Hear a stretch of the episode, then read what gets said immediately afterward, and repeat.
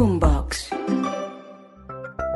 Por fin supimos cómo evitar el guayabo. Tenemos la fórmula secreta. O bueno, por lo menos lo intentamos. El doctor Henry León nos acompaña en este consultorio y con un intruso, Tarcisio Maya.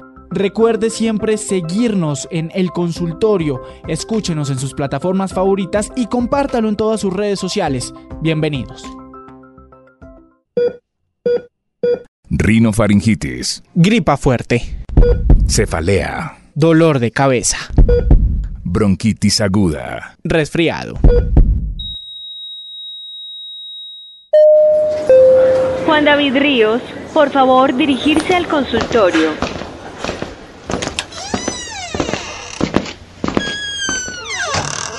Hola, yo soy Henry León, el doctor de este consultorio. Soy licenciado en Educación Física, médico, doctor en Biociencias y profesor de la Universidad de La Sabana. Hola Juan David, sigue, bienvenido. Doctor, muchísimas gracias. Oiga, es difícil pedir cita con usted.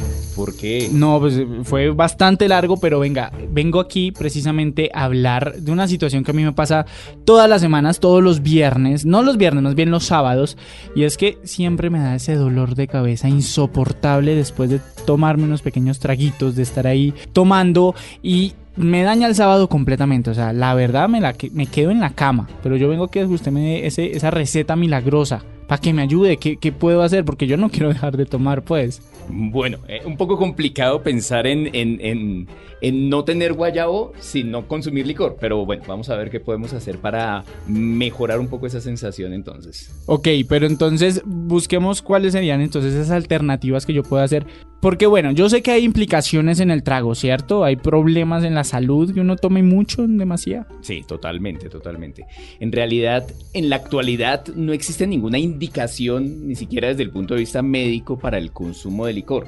Sabemos que desde el punto de vista social, cultural, pues es divertido, la gente se desinhibe, se pasa bien.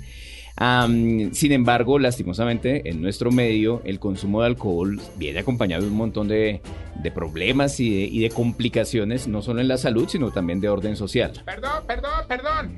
Doctor, hermano, ayúdeme, doctor. Estoy aquí afuera del consultorio. Mira esto, ficho 134 y van en el 28, hermano. Y tengo una fiesta enseguida, hermano. Vamos a celebrar la clasificación. La- Pero, eh, pero, eh, pero yo ¿cuál- estaba en cita, Tarcisio. ¿Y cuál clasificación si ni siquiera... No, la, la clasificación como el país más feliz del mundo. Oiga, ¿por qué no? Viene que esto a usted le interesa Ay, también. ¿Cómo así? ¿De qué están hablando? Estamos hablando de la resaca, oiga, ese guayabo, ¿usted qué le sirve? No. Ah, eh, no, lo que pasa es, yo te, doctor, usted me corregirá. Yo tengo mi remedio personal para el guayabo.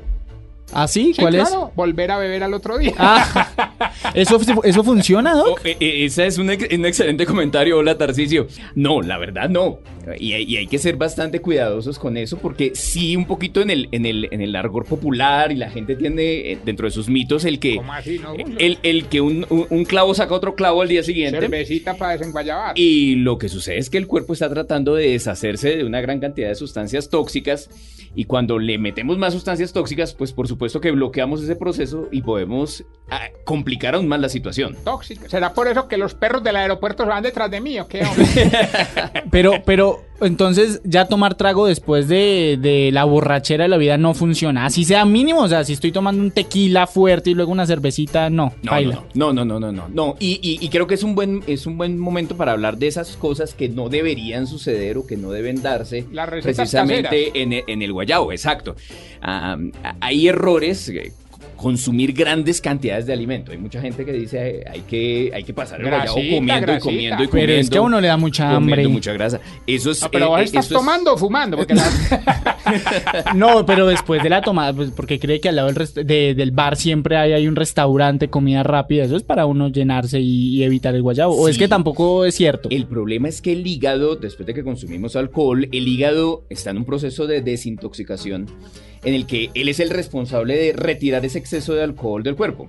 Y cuando empezamos a consumir grandes cantidades de alimento, especialmente grasas, el hígado se satura dentro de esa función y puede llevar incluso al desarrollo de complicaciones graves como las pancreatitis. Entonces, no es recomendable las, las cantidades enormes de alimento. La idea es que las personas sí consuman, obviamente coman, es necesario, pero no grandes, grandes cantidades. Ahí hay que ser muy cuidadosos. Pero después de estar tomando, o sea, ¿en qué momento yo puedo decir puedo empezar a comer Ok. para evitar eh, guayabo? Muy bien. Idealmente, cuando se está consumiendo alcohol, idealmente sí se debería comer algo de manera previa e incluso durante el consumo de alcohol debería consumirse algo de alimento. Esto es para que... El manicito, las... No. Puede ser, claro, las tapitas o cosas de ese estilo. Eh, ¿Qué es lo que buscamos básicamente? Que el alcohol se absorba de una forma más lenta a nivel estomacal. Si no hubiera nada de alimento dentro del estómago, pues... eh, él ¿Más solamente- lento? O sea, un mayor tiempo del guayabo... No, no, no, no. Estamos Oh. hablando del consumo de alcohol. Mientras se está consumiendo alcohol, vale la pena acompañarlo de algo de alimentación. Ah, pues así no, así no rinde. y también no algo de agua. Así no le rinde a uno. No toma es para emborracharse. Ah, bueno, porque es que es cierto, ¿no? Si uno no come, se emborracha más rápido. Claro, por supuesto, por supuesto. barato. Lo que- Vea, sí. el alcohol tarda un tiempo en pasar a la sangre. Y eh, nosotros, si logramos enlentecer ese paso o esa velocidad con la cual pasa el alcohol a la sangre, podemos hacer que alcance, digamos que unos niveles menores y, por lo tanto, pues vamos a evitar un poco eh, la borrachera prematura y las complicaciones que esto trae al día siguiente en el guayabo. Entonces, idealmente debería acompañarse de algo de alimento. ¿Con qué usted compañero? Un aguardiente. Yo con una amiga. porque, porque es, o sea, listo. Esa, esa idea es buena, uno de comer mientras toma. Pero eso se va a ver reflejado entonces al día siguiente. O sea, voy a tener menos guayabo si estoy comiendo mientras tomo. Y eh, digamos que es probable que se disminuya, pero para eso también tenemos que tener en cuenta que la cantidad de alcohol que se consume no debe ser exagerada. Y allí es donde está el, la segunda, el, el segundo gran elemento. El, el cuerpo tiene una capacidad de deshacerse del alcohol que va ingresando que es relativamente pequeña, entre unos 8 a 12 gramos por hora de alcohol. Eso sería más o menos una cerveza o una copa de Por vino. hora, Tarcisio, imagínese usted. Exacto. Eh, el problema es que, claro, si en una hora se consumen, voy a decir cualquier cosa, cinco copas de alcohol o cinco cervezas, Ah, pues, social, es- es- poquito, es- poquito, es- pues. estamos superando por mucho la velocidad que tiene el cuerpo de deshacerse de ese alcohol y por supuesto se va a empezar a acumular en la sangre y va a subir allá la cabeza, va a emborrachar y generará obviamente al día siguiente una mayor cantidad de complicaciones que ya seguramente ahorita las vamos a Yo, discutir. yo aprovechar mi consulta, va mi carnet de la EPS aquí. Eh, eh, Doc, entonces uno, ¿por qué le da más guayabo un trago que otro? Ok, hay muchas razones. Una, entre ellas, eh, los alcoholes, hay algunos que son de tipo destilado y otros que son de tipo fermentado. Los que son destilados son mucho más puros. Y esos son los que cuando uno ve en la etiqueta le dice que tiene 35 40% de alcohol. Y ellos vienen acompañados de otras sustancias para, para saborizantes, eh, que le den un olor, un olor o un aroma específico, le dan otras características dentro del sabor. Y muchas veces esas sustancias que acompañan como tal también al alcohol, también conducen a que las personas eh, sufran mucho más guayabo porque también generan unos metabolitos tóxicos en la sangre. O sea, los más caros son los más, los que enguayaban más. No necesariamente, no necesariamente. Uy, siquiera Po- me dijiste. Po- podemos, podemos decir que los más caros ah, en general son más puros. Eh, eso también es bueno hasta cierto punto. Sin embargo, el problema es que no todos los licores se comportan de la misma manera. Si ve, usted, No, su amarillelo, No, el- a mí el trago que más me gusta es el que me regala. pero uno, uno por hora, ¿no? Usted está diciendo un traguito por hora. botella por hora. Puede ser botella por hora. No, promedio, no, ¿no? no. No, si estamos, hablando, si, si- si estamos hablando de máximo 12 gramos, realmente estamos hablando de una cantidad relativamente pequeña. Que se excede por mucho, obviamente, en el consumo. y, y no hay manera, Doc, la ciencia, vos que has estudiado tanto, de que, bueno, listo el guayabo, me aguanto el guayabo, pues quitémosle el dolor de cabeza, hermano. A uno, ese dolor de cabeza le dicen, no, ve, tomate una de esas pastillas de efervescente. ¿Y quién se aguanta esa bulla, hermano? Ok. Eh, cuando se habla de guayabo, eh, y, y obviamente dentro del guayabo incluimos eso, el dolor de cabeza, nosotros lo llamamos cefalea, las náuseas, la visión borrosa, la fotofobia, cosas de ese estilo. En realidad el origen de a mí, todo ¿sabes eso... qué me pasa? Señorofobia. Señor- No puedo ver a mi señora. el origen de todo eso casi que es el mismo. Una deshidratación secundaria al consumo de licor. Entonces, eh, eh, si buscáramos una fórmula mágica, que no existe, pero nos acercáramos a ella, el consumo de, de agua, el consumo de, de- de buenas cantidades de agua, ayudaría a disminuir el- la aparición de la resaca. o sea, se gasta una más en pasante que en licor ya, pues. Para que vea, pero entonces eso de uno ir al baño constantemente sí funciona. Eh, lo que pasa es que cuando se consume alcohol, el cerebro entiende como si hubiera mucho líquido en el cuerpo.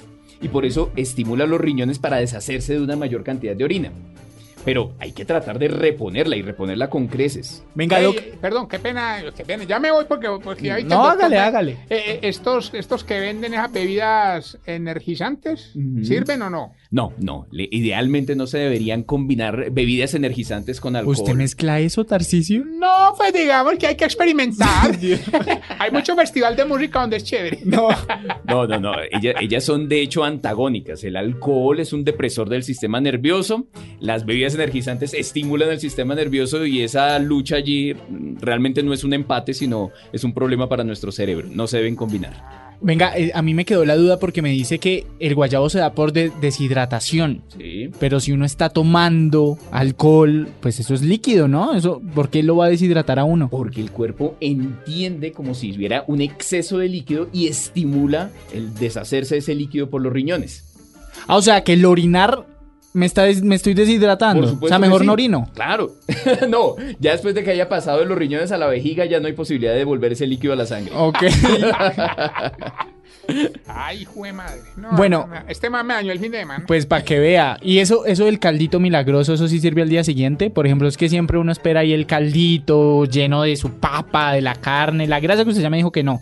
Pero ¿y el caldo para el día siguiente? No, ok, yo, yo cambiaría el, el- el caldo realmente por mucha agua, con electrolitos, incluso muchas bebidas comerciales. y- Suero. Y, y bebidas hidratantes, incluso las que utilizan los deportistas, podrían ser benéficas en este caso, porque agregan electrolitos, agua y glucosa, que lo que hacen es que favorecen la rehidratación. A mí me han contado, eh, no fue Tarcisio, fue otra persona por ahí, que uno se debe anclar a la cama. O sea, no sé si usted ha Oye, hermano, usted no, no ha manejado cama.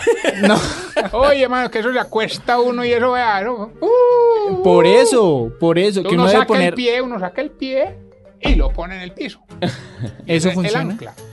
Eso funciona. Ah, eso hace que el cerebro entienda como que estamos nosotros, eh, o que nuestro cuerpo no está girando alrededor de la cama ni la cama alrededor de nosotros. Pero no, no es que sirva de mucho. Ah, entonces no. O sea, la Ah, única solución es tomar mucho líquido. Esa sería realmente la única. Bueno, eh, eh, el mensaje tiene que ser también claro. Idealmente la gente debería tratar de modular su consumo de alcohol y evitar el exceso en el consumo. Disfrutarlo está bien, pasarle un rato chévere, pero llegar a ese punto en el que Anote, la gente eh, amanezca destrozada, prometiendo muchas veces que no van a volver a consumir el licor. ah, Yo ahí me vuelvo político. Idealmente ahí no Yo Promete y promete. prometo no volver a beber. Pero entonces, día. ¿Qué tipo, y, esto creo que es importante, Doc, saber uno qué tipo de enfermedades puede llegar a tener si termina consumiendo demasiado alcohol? Ok. Hay dos órganos que se ven bastante afectados con el consumo de alcohol. El hígado, por un lado, por supuesto, porque ya lo dijimos, el hígado es el responsable de deshacerse de ese exceso de alcohol. Y si lo ponemos a trabajar más, el hígado va agotando sus células. Eso podría llevarlo a un hígado graso alcohólico y eventualmente a una cirrosis, lo cual es gravísimo. Rosy, yo sí he escuchado de eso. Eso es grave y no es tan infrecuente lastimosamente. Y lo segundo que hemos encontrado en personas que consumen licor de manera permanente es un daño neuronal. Hay una disminución del tamaño del cerebro, se sabe que hay una pérdida de, incluso de algunas poblaciones memoria? neuronales y puede afectar la, la memoria, puede afectar también el comportamiento. Oiga, No, esos, pero la, la memoria no. eh, se me olvidó lo que iba a decir. eh, esos lagos, esos vacíos que uno tiene, es, es también ocasionado por, porque, es- no mentiras, cuando uno dice que se me subió el alcohol a la cabeza, ¿no? Sí, es una intoxicación, es una intoxicación alcohólica. El, el- el cerebro funciona a través de unas sustancias que se llaman neurotransmisores. Y el exceso de alcohol inhibe unos neurotransmisores y estimula el desarrollo de otros, o sea, la producción de otros. Así que si una persona ah, se le borra el cassette, como popularmente lo dicen, si se le olvida dónde está eh, y cosas de ese estilo, estamos hablando de que eh, esto fue una intoxicación grave, la, la verdad. Y Qué pena que no, me escriben aquí, tengo este WhatsApp reventado todos los del combo preguntándome para que te haga cuestionamientos. Mira, por ejemplo, esas famosas bombas que le dan a uno, tómese esto, que es una mezcla como de medicamento más la efervescente, ¿eso sirve o no sirve? Ah, hay que ser muy cuidadoso con el consumo de medicamentos. Ah, hay medicamentos que de- son- se consumen de manera usual, el acetaminofén, la aspirina para el dolor de cabeza y demás, pero ellos tienen un metabolismo también hepático. Y lastimosamente pueden llevar también a intoxicación hepática. Entonces, no, no. Se pueden recomendar, sí, No, no. ibuprofeno. Am, ocasionalmente en la clínica para intoxicación alcohólica utilizamos tiamina, que es complejo B, vitaminas del complejo B. Y podría funcionar en algunas personas, no es una recomendación, digamos que 100% de evidencia científica, pero el consumo de leche, que es rico en un aminoácido que se Ah, llama leche. cisteína en el, en el guayabo, ayuda un poco a estimular la producción de unas enzimas que eliminan más rápido el alcohol. Ve, yo no sabía esa idea de la leche, para que, para que vea. Oiga, Doc, pues de verdad, gracias. Tarcicio, ya lo voy a dejar a usted No, no, para que, eh, para no, que no, siga ¿por qué con, no? ya Yo que se metió. amarillelo, porque no brindamos? Porque esto salió muy chévere, esto salió muy bueno. Oiga, Doc, de verdad, muchísimas gracias, en serio. No, con el mayor de los gustos. Espero haber solucionado salud. la mayoría de las preguntas. No le vaya a recibir Salud, tampoco. salud, vea, este, este lo embotello yo en la casa. Gracias por escuchar el consultorio. Recuerda siempre encontrarnos cada semana en Blue Podcast y en todas las plataformas de audio. Hasta la próxima.